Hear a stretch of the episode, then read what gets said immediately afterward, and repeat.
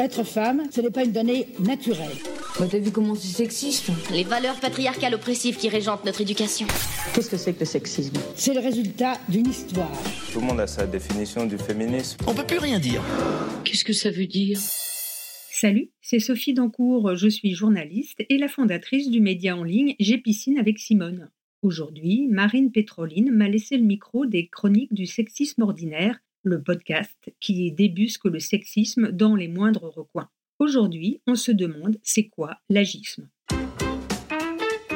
L'agisme est une discrimination fondée sur l'âge et uniquement sur l'âge. C'est une forme de rejet qui se manifeste par des croyances et des préjugés négatifs envers les personnes en fonction de leur âge. Elle peut toucher tout le monde, jeunes ou vieux, mais elle est particulièrement répandue envers les personnes âgées et les femmes.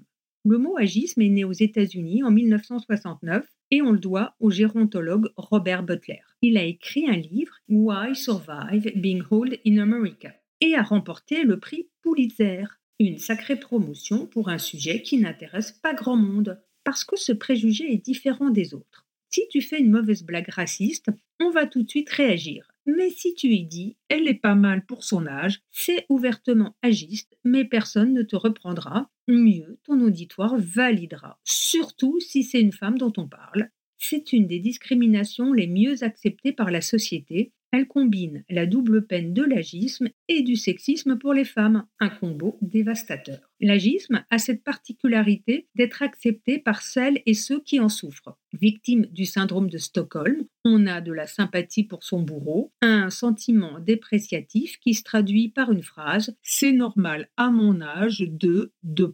disparaître, d'être seul, de ne pas trouver de travail », à compléter à l'envie. L'agisme prospère sur les images jeunistes véhiculées par la société, les médias et les publicitaires.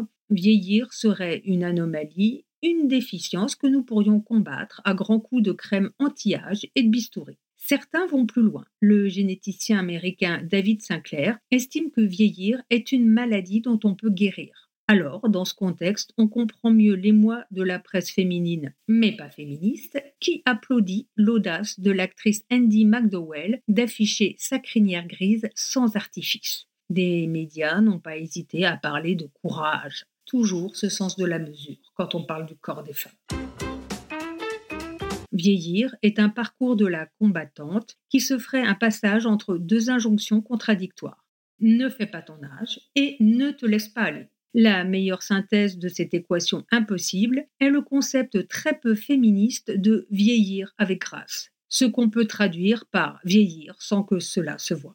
À celles qui ont su maintenir à distance les signes de l'âge, la société reconnaissante les gratifie de quelques formules plaisantes et insidieusement toxiques « elle ne fait pas son âge ». Pour les femmes, il y a une frontière physique d'entrée dans le vieillissement qui est la ménopause, une vraie barrière pour la société. La perte de la fertilité s'étendrait à l'ensemble de nos compétences cognitives, une vision agiste qui considère que nous sommes une version moins intéressante de nous-mêmes à mesure que l'on vieillit. À mesure que nous vieillissons, notre valeur est à la baisse. Et ça se vérifie dans les entreprises où on est senior dès 45 ans. Un âge fatidique qui sonne l'entrée dans la vieillesse du travail. Qualifiés d'inaptes aux outils numériques, les vieilles et vieux coûteraient en plus trop cher. Un comble qui justifie qu'on forme beaucoup moins cette population. Et comme souvent, ce sont les femmes qui prennent le plus cher. Enfin, si on peut dire ça, puisque au moment de prendre leur retraite, elles ont des écarts de pension de 40% avec les hommes.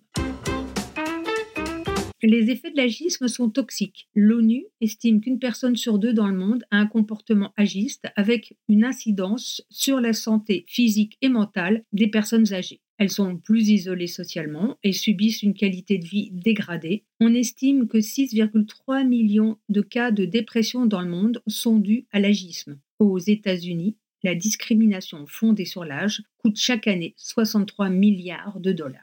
Mais l'agisme, ce n'est pas qu'une discrimination de vieilles et de vieux. Ça fonctionne très bien avec les jeunes. Tu es trop jeune pour comprendre, tu changeras d'avis quand tu seras plus grand. Se servir de l'âge pour disqualifier renforce le sentiment d'invisibilisation et nourrit le manque de confiance en soi, et ça, même si on n'est pas directement concerné. L'agisme impacte tout le monde, même celles qui sont encore et toujours jeunes. Elle guette avec stress le premier cheveu blanc, la petite ride au coin de l'œil. Pour la première fois, le nombre d'interventions de chirurgie esthétique sur les 18-34 ans dépasse celui de la tranche des 50-60 ans. Affolant ? Oui.